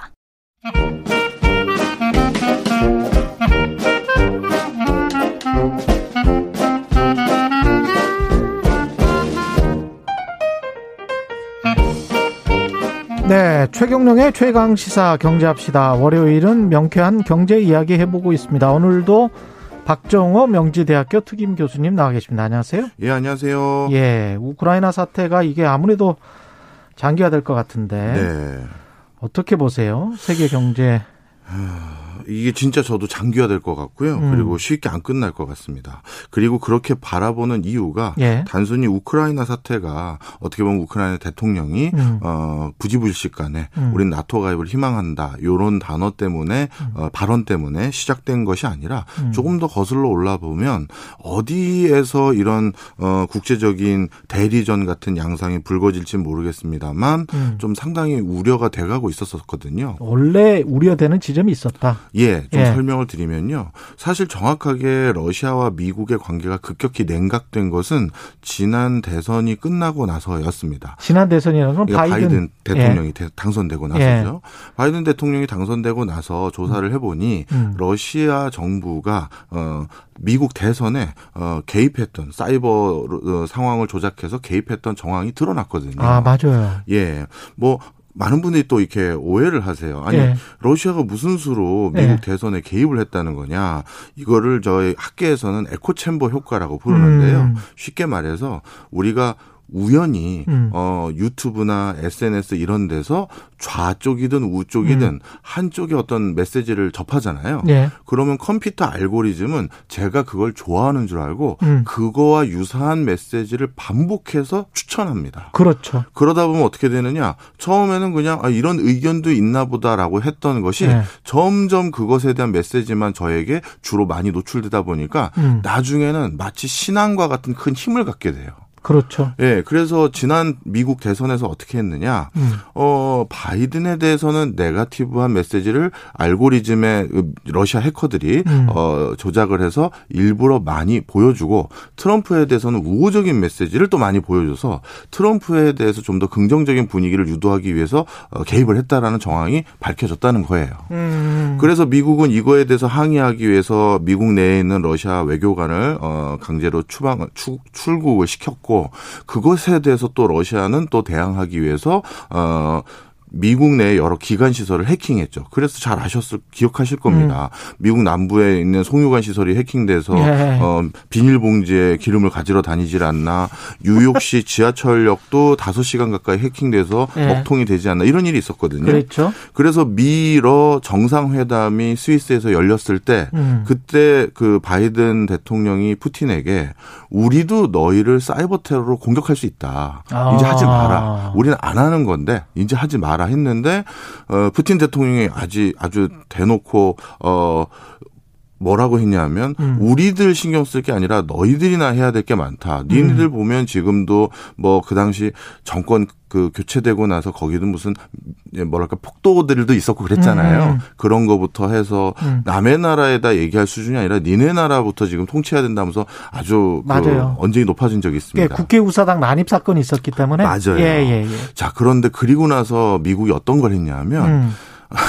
우리에게 잘 안 알려졌지만 음. 우리 극동 지역 이 쿠릴 열도 지방이 사실 러시아와 일본의 영토 분쟁이 있는 곳이잖아요. 예. 그런데 이 쿠릴 열도는 지금은 러시아가 점유하고 있기 때문에 당연히 거기에서 태어난 사람은 러시아 국적에 준하는 모든 국제사회 어, 룰을 적용받아야 됩니다. 그런데 미국이 음. 출입국 규정을 우리로 따지면 출입국 관리 규정을 바꿔가지고 예. 쿠릴 열도에 태어난 사람이라 하더라도 음. 일본인과 동일한 출입국 적용을 하겠다라고 법을 바꿨었어요. 아, 본인들이 원하면? 예. 아. 그, 그것은 뭐랑 똑같은 거냐면 말 그대로 쿠릴 열도 있는 사람은 일본인처럼 간주해 주겠다는 거잖아요. 영토를 인정을 안 하는 거네. 그렇죠. 러시아의 영토를. 맞습니다. 예. 바로 그래서 러시아 입장에서는 어, 인제는 본인들이 어. 가장 소중히 여기는 러시아는 옛날부터 이 영토와 관련된 분쟁에 대해 굉장히 민감해 하거든요. 예. 그이 쿠릴 열도 쪽을 그러면 이제 슬슬 일본의 점유나 일본의 어떤 뭐 주장을 음. 어, 미국이 인정해 주는 건가 해서 거기서부터 굉장히 굉장히 뭐라 그럴까요? 그 국제적인 갈등이 높아졌어요. 아. 그리고 유럽에서도 예. 아, 유럽 국가들이 그동안 러시아에게 양보했던 것들이 많은데요. 그렇죠. 대표적으로 유럽 지도를 자세히 들여다보시면 음. 유럽 한복판에 러시아 땅이 하나 있어요. 뭐죠? 그게 어디냐면 예. 어 지금 옛날에는 어, 저기 소련 시절에 음. 15개 위성 국가들이 있지 않습니까? 예. 그때는 리투아니아부터 라트비아부터 해서 쭉 예. 붙어 가지고 예. 다 연결되어 있었는데 음. 어디에 있냐면 지금은 폴란드하고 독일 사이에 있는 조그만 뭐 벨라루스? 딱 땅인데 예. 이걸 칼리닝그라드라고 불러요. 칼리닝그라드. 예. 아. 여기는 지금 러시아 땅이에요. 아. 이런 거를 이제 저희 지질학에서는 월경지라고 부르죠. 원래 본토에서 멀리 떨어져 있는 자국의 영토. 일종의 그 알래스카 같은 거예요. 그러네. 네. 그냥 그 완전히 고립돼 있는 거네. 맞습니다. 예. 그래서 거기 칼린닝그라드가 유럽 한복판에 있는데 분명 색깔을 보시면 러시아랑 똑같은 색깔로 칠해져 있어요. 음. 근데 이 칼린닝그라드는 원래 누구 땅이었냐면 독일 땅이었거든요. 예. 그리고 정확히 말하면 독일의 어떻게 보면 연방 국가에 해당되는 프로이센의 수도였어요. 그리고 독일의 철학자 칸트도 여기가 고향이에요. 아. 그러니까 진짜 독일인들이 애지중지하는 곳이었는데 2차 세계 대전이 끝나고 나서 음. 어, 부동항이 필요했고 유럽으로 진출할 수 있는 전략적 요충지 여기 해군 기지로 아주 최고의 위치거든요. 아, 예. 거기가 필요했던 러시아가 그 당시 소련이죠. 음. 여기까지 여기가 원래 독일 영토 인데 독일 입장에서는 월경지에 해당되는 곳이었는데 여기를 소련이 자기네 영토로 만들어 버린 거예요. 음. 그리고 나서 여기에 체류하고 있던 독일인들을 나치라고 해서 사살하거나 본국으로 이전시켜서 지금은 이곳의 인구 구성이 80% 이상이 러시아어를 쓰는 사람이고 독일어를 쓰는 사람은 5%도 다 안 돼요. 아. 네. 그렇게 해서 여기를 차지하고 있었었는데 네. 동독과 서독이 통일할 때 이것도 우리에게 참 중요한 메시지라서 음. 제가 말씀을 드리는 건데 어떻게 했느냐? 이 통일은 공짜가 없습니다. 인근 열강들에게 반드시 네. 뭘 줘야 뭘 돼요. 줘야 되는 거군요. 예. 그때 쉽게 얘기해서 소련이 어. 우린 뭐 해줄 건데 니네 통일을 인정해주면 했었을 때 네. 요구했던 내용 중에 하나가 음. 칼린닌그라드라는 원래는 독일 니네 땅인 음. 이곳에 대해서 돌려받을 것에 대한 요구를 앞으로는 절대 하지 않는다라는 내용을 명시해서 넣었어요. 야 프로이센 수도였는데 네. 거기가 칸트의 고향이고 원래 독일어를 사용하는 사람이 99%에 가까이 있었었는데 예. 그 우리 여기 극동 연해주와 똑같은 일을 했어요. 예. 독일을 사용하는 사람들을 본국으로 돌려보내든지 음. 먼그 소비에트 연방의 다른 지역으로 이주시킨 거죠. 음. 우리도 연해주 지역에 고려인 후예들 많이 살았는데 그렇죠, 그렇죠. 저쪽으로 보낸 거죠. 네. 똑같이 한 거예요.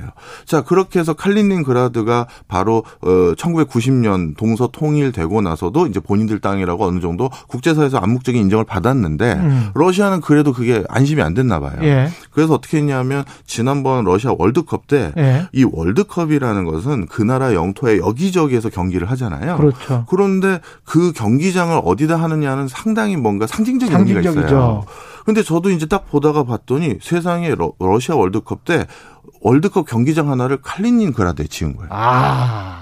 여기는 우리 땅이다라고 우리 땅이다. 전 세계 보여주려는 거죠. 월드컵까지 했다. 그렇죠. 자, 이처럼 러시아는 한번 땅 욕심을 내거나 음. 땅에 대해서 본인들이 반드시 필요하다라고 하는 것은 그것에 대해서 뒤로 물러선 적이 사실은 없어요. 음. 한 번도 제가 본 적이 없어요. 예. 물론 그 전략 전술을 바꿔서 쿠릴 열도 같이 어 민주적인 방식으로 하는 형태로 해서 음. 슬쩍 군인 빠지고 선거를 통해서 커봐라 음. 우리 러시아에 들어오길 원하지 않냐 이렇게 음. 한기도 하고 체첸 공화국 사태일 경우에는 예. 체첸에서 큰 실수를 했어요. 어. 체첸의 어 반군 세력들이 쉽게 얘기해서 하지 말았어야 될 일을 하나, 하나 했는데 그 당시 러시아 내부에서도 아니 우리가 러시아가 괜히 체첸을 또 점령하다 보니 음. 저 사람들이 저렇게 민간인 피해가 많고 이거 왜 하냐 하면서 음. 러시아 내부에서도 그 전쟁에 대한 반대 목소리가 많았습니다. 예. 근데 체첸에 어떻게 보면 뭐 테러리스트라고 할 수 있겠죠. 러시아 입장에서 음. 그 사람들이 러시아 본토에 폭탄 테러를 저질러서 음. 한 300명 정도의 민간인 사상자가 일어나는 어, 아파트 단지가 폭발된 적이 있었어요. 예. 그랬더니만 러시아 내부에서 분위기가 싹 바뀐 거예요. 어. 체첸인들이 안 됐다. 이 전쟁을 왜 하냐 이랬다가 어 이거 봐라. 우리의 민간인 사상자가 일어났어 하면서 체첸에 대한 분위기가 바뀌었고 음. 그래서 다시 러시아 정부 입장에서는 군대를 보냈고 그걸 어. 점령했던 이렇게 된 적이 있어요. 예. 어찌 보면 지금 우크라이나가 러시아 본토를 공격하지 않는 이유도 그 음. 그 전례가 있는 거예요. 음. 자, 그래서 국제적인 여론 분위기나 이런 거에 따라서 조금 강하게 밀어붙일 때 좀 약하게 밀어붙일 때 차이는 있습니다만 예. 본인들이 어떤 땅에 대해서 한번 어 낙점을 찍었던 곳을 한 번도 어 뒤로 물러선 적이 없는 게 러시아다. 이렇게 어. 보시면 되겠어요. 그러면 이런 상황에서 계속 이제 장기화될 수밖에 없다. 러시아는 네. 뭔가를 얻고 가는 수 가려고 하는데 네. 그게 또 나토나 미국은 원치 않을 거고 그렇다면은 세계 경제 입장에서는 뭐 에너지가 상승, 인플레이션 이거는 피할 수가 없다. 예, 맞습니다. 이제 사실 이제 그 부분을 좀 말씀드리려고 하는데요. 예. 어, 이제 언론에서는 지금 유가가 워낙 고공행진을 하다 보니까 그렇죠. 그거에 focusing이 맞춰져 있는 건 사실인데요. 음. 사실 이렇게 전 세계적인 어떤 그 뭐랄까요? 자원이나 광물의 공급처에서 분란이 일어나고 나면 유가 같은 경우는 이런 리스크 요인 때문에 그 급등하기도 하고 반대로 이제 정확히 말하면 요동쳐요. 그러니까 음. 급등 급락 해서 이제 요동치여서 변동성이 커집니다. 예. 어, 최근에도 갑자기 그 국제사회에서 증산 노력이나 어, 재고를 풀겠다라고 해서 다시 급락을 잠깐 한 음, 날들도 음. 있죠. 그것은 어, 상대적으로 원유라는 것은 상당히 많은 국가가 재고를 가지고 있는 경우도 있고 추가적인 증산 노력으로 어느 정도는 커버할 수가 음. 있습니다. 예. 근데 문제는 곡물이에요. 곡물. 예, 이 농작물은요. 이 농업에 대해서 약간만 이해가 필요해서 설명을 그렇지. 좀 드리면요. 예. 농업은 쉽게 해서 농작물의 가격은 세 단계로 움직여요. 어. 쉽게 얘기해서 야채나 어. 과일 같은 걸 내가 제값을 받고 팔 수 있는 것은 음. 언제겠어요? 수확하자마자 그렇죠. 거의 일주일에서 한 달 사이에 팔아야 돼요. 그렇죠. 그래야만 신선도가 유지되잖아요. 그렇습니다. 그러다 보니까 대부분의 그 농산물 생산자들은 음. 그한 달 안에 팔 수 있는 바이어들을 미리 다 잡아놔요. 아. 그러니까 내가 언제 어떤 당도와 어떤 규격으로 너에게 음. 만약에 납품하면 네가 이 50만 톤을 다 사줄 거야, 음. 이 100만 어, 톤을 사줄 거야 이런 식으로 다 미리 선 계약이 다돼 예. 있어요. 그렇게 됐는데 만약에 그 계약에 맞추지를 못하면 어떻게 되느냐? 그러면 이제 신선도 있는 상태에서 그걸 팔지 못할 수가 있잖아요. 그렇죠. 그럼 어떻게 되느냐 하면 이제 반건조로 음. 식자재로 유통을 시킵니다. 아. 그러면 가격이 반값이 뭐예요? 반의 반값도 못 받아요. 그렇겠죠. 그러니까 농작물은 그 앞에 한 달 안에 원래 약속돼 있던 바이어에게 못 팔면 빨리 적자를 찾아서 그걸 팔아야 되는 상황이고 음. 만약에 반건조로도 팔 수 있는 기간을 놓치면 마지막은 사료로 써요. 가고 발효시켜 가지고 그렇겠네요. 예, 그래서 이게 3단계로 농작물 가격이 떨어지는데 예. 자, 이 우리 이번에 그 우크라이나라는 이 곳은 음. 세계의 3대 흑토지대를 가지고 있는 대표적인 곡토지 어, 곡창지대였어요. 그렇죠? 그래서 우크라이나를 러시 저기 유럽인들이 부르는 예칭이 음. 유럽의 빵 바구니라고 불렀거든요. 음. 그래서 유럽의 빵 바구니라고 부를 정도가 됐던 이유가 러시아 농업국이죠. 음. 러시아가 저, 저, 러시아도 농업국이고 그리고 또 프랑스가 농업국인데 러시아는 지금 뭐 실질적으로 교육이 점점 막혀가니까 음.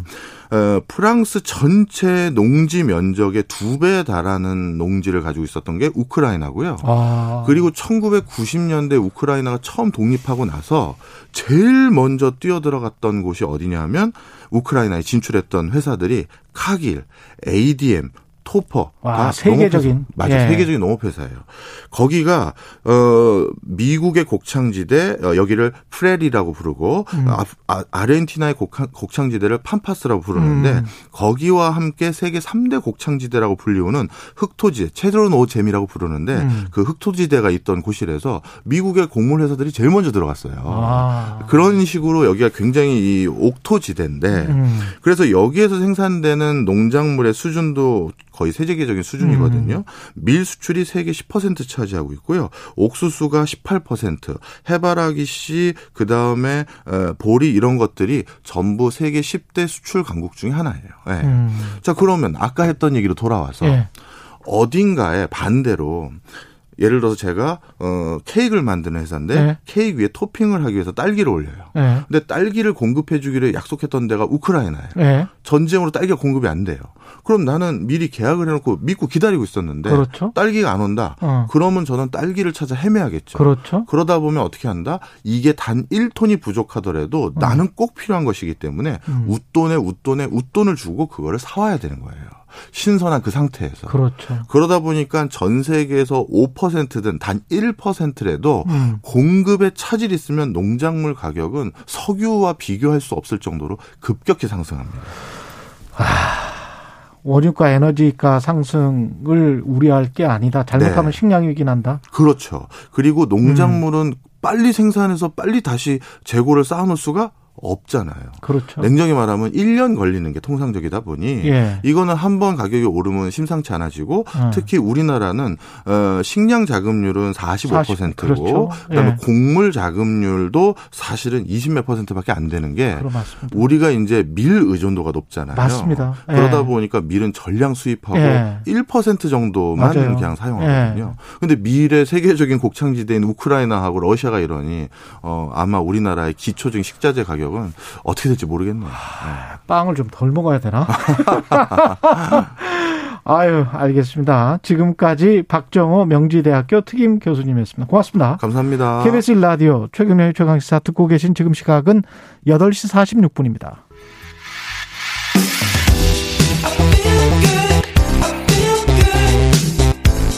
세상에 이익이 되는 방송 최경영의 최강 시사 네, 코로나19 확진자 어, 이번 주에 정점을 찍을 거라는 예상이 많은데요. 어, 너무 확진자 수가 많으니까 걱정이 되고 사망자 수도 200명이 넘어서요. 한림대학교 성심병원 호흡기내과의 정기석 교수님 전화로 연결돼 있습니다. 안녕하세요. 네, 안녕하십니까? 예. 확진자 숫자도 뭐 35만 명대지만 지금 사망자 숫자도 250명 정도 되는 것 같은데요. 어떻게 보십니까? 네. 지금 상황은?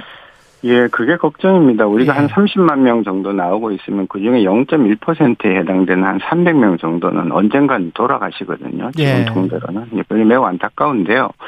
이게 지금 저희가 정점을 이때까지 만들어 온 것은 정부가 들어서 이제 거리두기라든지 여러 가지 개입을 했거나 아니면 사회적인 그 활동도가 많이 떨어졌거나 그래서 이제 정점이 이루어졌는데 지금은 이제 그런 게 없기 때문에 정점을 이루려면 많은 사람들이 이 걸려야 이제 정점이 된다는 거고요. 그렇죠.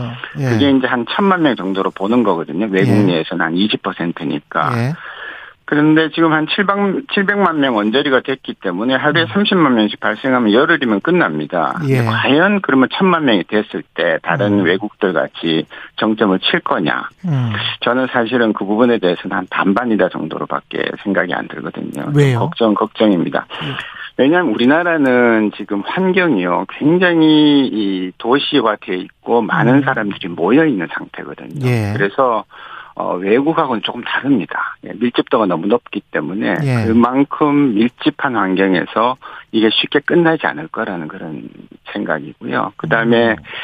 어, 지금 항체, 소위 백신에 의한 그런 효과도 지금 많이 이제 떨어져 가는 입장. 그 다음에 네. 제일 중요한 것은 치료제가 좀 제때 가야 되는데 치료도 지금 좀 원활치 않다는 점 이런 등등이 아주 그 낙관적이지만은 좀 않습니다. 치료제도 원활치 않습니까? 지금 공급이 박슬로비드가? 글쎄 제가 의사니까 저한테 지금 전화 와서 팍스 로비드 좀 달라고 구해달라고 아. 하는 사람들이 적지 않고요. 예. 지금 이제 사실은 독감 같으면은 이제 걸리면 그냥 가까운 병원에 가서 진단받고 치료하고 그래야 되는데 지금은 이제 보건소에서 정해줘야 갈 수가 있거든요. 예. 근데 이 PCR 양성 검사 결과가 나오는데 지금 최소 18시간, 적어도 18시간은 지나야 되고요. 그러다 음. 보니까 하루나 이틀 지나서 결과가 통보가 되고 통보가 되더라도 보건소에서 지정병원을 정해주는데 또 시간이 걸립니다. 그럴 수밖에 없습니다. 지금 보건소가 전국에 한 250개밖에 안 되는데 거기서 음. 일을 다 맡고 있으니까 어쩔 수 없거든요. 그러다 네. 보니까 막상 탁스 로비드가 처방이 잘 되지도 않을 뿐더러 처방이 될 시기가 되면 이분들이 증상이 벌써 5일이 넘어가는 경우가 많은 거예요. 음. 그러다 보니까 이분들 중에 일정 비율로 중환자가 발생하잖아요. 예. 우리가 팍스로비 나왔을 때 90% 예방한다고 얼마나 좋아했습니까? 근데 그렇죠. 현장에서는 제때 공급이 좀 안 되는 그런 안타까움이 있다. 그렇게 어, 지금 알고 있습니다. 큰일이네요. 오늘부터 그 의료 체계 달라지는 게 의사가 진행하는 신속 항원 검사. 그러니까 우리가 이비인후과나 뭐 이런 내과에 가서 그거 검사 받고 양성 받으면 그걸로 그냥 인정되고 PCR 검사 받을 필요 없이 확진자도 일반 병원에서 그냥 치료 받을 수 있다. 이거는 어떤 걸 의미하는 거고 현재 상황에서 올바른 방향이라고 보십니까? 예, 저는 올바른 방향이라고 봅니다. 음. 어, 이제 늘 우리가 이제 이게 독감화 된다, 그렇게 생각하는데 독감을 치료하는 그런 수준이거든요. 그래서 예. 독감이 우리가 경보가 걸리면요 의사들이 독감 환자가 왔을 때 굳이 검사 안 합니다. 왜냐하면 그렇죠. 검사 하나 안 하나 다 양성이기 때문에 예. 그래서 치료제를 쓰고 빨리 치료하는 게 관건이거든요. 음. 그래서 지금도 이제 그 이제 소위 병원에서 양성이 나오면 신속한 검사 양성이 나오면 그걸 또 PCR 하고 기다리면 벌써 며칠 지나가죠. 그래서 예. 그 사이에 고위험 환자분들은 치료할 기회를 잃게 되는 것이죠. 예. 근데 이제 하나 좀 어, 주의해야 될 것은 이게 이제 위양성이 예전보다는 많이 줍니다. 워낙 이제 유행이 세니까요. 음. 그래서 진단 확률도 한 95%로 참 좋은데요. 예. 대신에 100명을 어, 신속항원 진단검사로 양성이다라고 판정했을 때 그중에 5명은 가짜 양성입니다. 그러네요. 그러니까 환자가 아닌데도 오인을 당하는 거죠. 음. 네. 그래서 이제 그 부분은 어, 어떻게 할 것이냐라는 거에 대해서는 조금 더 어, 전문가들끼리 좀 논의가 좀 필요한데 우선은 이렇게 해서 어, 어, 조기 치료, 예, 하고, 어, 사람들이 기다리는 과정에 또 남아, 그 주변에 또 그 감염을 지키고 하는 부분들을 줄일 수 있다는 점에서는 뭐 잘하는 정책이다 그렇게 봅니다.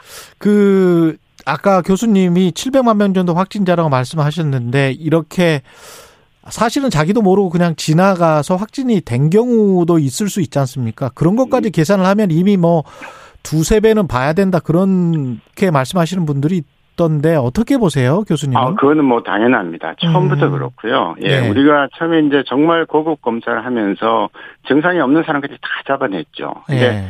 이 병이 이렇게 다 잡아내는 경우 사실은 없거든요. 그래서 음. 다른 병들도 독감도요 증상 없이 지나가는 사람이 많습니다. 그런데 그럼에도 어. 불구하고 저희가 20%인 천만 명을 기준으로 보고 있는 이유는 외국도 음. 다 마찬가지입니다. 그래서 어. 외국에서도 증상 없는 사람 빼고 증상이 있는 사람들 검사해서 20%를 아. 했던 거기 때문에 그렇군요. 20%라는 숫자를 비교적 우리가 질병청을 비롯해서 정부에서도 그 계산을 하면서 지금 이제 피크를 그렇군요. 예상을 하고 있는 것입니다. 지금 저 교수님이 국민의힘 코로나19 위기 대응 위원장도 맡고 계시잖아요. 아, 이제 선대본 해체됐기 때문에. 선대본 해체. 네, 네. 그때 이제 그 조언을 해주시면서 네. 당선인의 방역 정책의 핵심은 뭐라고 지금 보세요? 뭐 그때 늘 강조를 했지만 과학적인 음. 방역이죠. 그리고 음. 이제 근거 중심의 방역입니다. 저희가 이제 어, 이 어떤 과학을 특히 의학 그 보건의료 쪽에 할 때는 근거가 있어야 되는 거거든요. 예. 그 근거라는 것이 과학적인 근거 또는 어, 통계에 의한 근거입니다. 어. 지금 정부는 굉장히 많은 자료를 가지고 있고 그 자료를 이제 생산해서 어떤 거는 보여주지만 어떤 거는 그냥 가지고 있는 것들도 있기 때문에 그리고 음. 또안 만든 자료들도 있습니다. 만들어야 되는데 예를 네. 들면은 고령자에서의 3차 접종 후에 항체가의 변화라든지 이런 것들 사실 만들고 있어야 되는 거거든요. 어. 그래야 4차 접종을 해야 되는 거고 예. 면역 저하자들을 어떻게 움직이는지 이런 것들 다 해야 되는데 음. 그런 것들을 이제 조금 어 너무 바쁘니까 잘 못하는 부분도 있어서 그런 음. 것들을 좀 차곡 차곡차곡 좀 챙겨서 가겠다라는 것이고 그 근거를 중심으로 얘기를 하면 사람들이 다 이해하지 않습니까? 예. 지금은 그동안에 뭐 잘해왔지만 또 근거 없이 이제 뭐 예를 들어 거리두기 같은 뭐 시간이 9시에서 10시 음, 또 음. 사람은 6, 6명, 예. 8명 예. 등등 이제 이런 것들이 있었기 때문에 예. 그런 강조를 했던 겁니다. 그럼 앞으로 좀 달라지는 부분은 뭐가 될까요? 어, 우선 저희는 지금 말씀드린 그런, 어, 근거에 의한 방역을 예. 하겠다는 것이죠. 아마 음. 자료를 분석하면 충분히 할 수가 있을 겁니다. 예. 예. 그리고 그동안에 갖고 있던 그 뭐 이제 항체 보유 수준 그다음에 시간대별 감염 정도 이런 것들이 되겠고요. 그럼 음. 저희가 이제 그 과학적인 자료를 생산해 놓고 많이 활용하는 게 이제 환기 부분입니다. 환기 부분. 환기 부분. 예, 예. 예. 공기 정화, 공조 이런 관련들을 조금 더 이 기회에 강조를 하면 예. 사실은 모든 호흡기 감염을 어, 상당히 줄이는데 전 효과가 있으리라고 보는 것이거든요. 그래서 꼭 이번 팬데믹뿐만 아니라 앞으로 국민 건강에 상당히 기여를 할 거다라는 그런 생각 가지고 있습니다. 지금 현재 단계상 오미크론에 그리고 이제 치명률이랄지 이런 것을 감안을 했을 때는 결국은 집단 감염으로 가고 있는 것이고 그 방법밖에는 없다라고 보십니까? 어떻게 보세요? 예, 지금 사실 정부가 기조를 그냥 푸는 걸로 틀었기 때문에 예. 지금 와서 이 큰 물결이 이미 물고가 터졌기 때문에 그걸 막기는 어렵다고 봅니다. 음. 그래서 저희는 이제 사실은 지금 어저께도 뭐 보도에 나왔지만 임신부가 출산하고 30kg를 갔지 않습니까? 예. 그래서 어, 걸릴 사람들은 어느 정도 걸리는 건 어쩔 수 없지만, 음. 걸린 사람들이, 어, 의료 체계가 안전하다. 나는 출산을 내, 내 동네에서 할 수 있다라는 그런 그 신뢰를 심어줘야 되는데 아직 그런 게 좀 많이 부족하고요. 그다음에 네. 이 박스로비 처방이 덜 된다든지 연락이 안 와서 발을 동동 부른다든지 이런 것들을 없애기 위해서 조금 더 안정적인 의료 체계를 구축을 할 겁니다. 네. 음. 네. 그렇게 이제 구축을 해놓고 그 다음에는 이제 최소한의 그 사망을 내기 위해서는 팍스로비드하고 지금 렘데시비르니 라게브리오라는 새로운 약들이 좀 있거든요. 이것을 예. 적극적으로 수입해서 적극적으로 투여를 하면 음. 예를 들어서 100만 명이 저기 나오더라도 사망자가 100명 미만으로 나온다 그러면 현재 그럼, 상태에서 그럼, 괜찮지 않습니까? 그렇죠. 그러니까 예. 치료제를 최대한 보급하면은 우리가 음. 얼마든지 이걸 넘어갈 수 있거든요. 그래서 저희는 그런 생각들을 하고 있습니다. 알겠습니다. 정기석 한림대학교 성심병원 호흡기 내과 교수님이었습니다. 고맙습니다. 네, 감사합니다. 예, 3월 14일 월요일 KBS 일라디오 최경령의 최강 시사였습니다. 고맙습니다.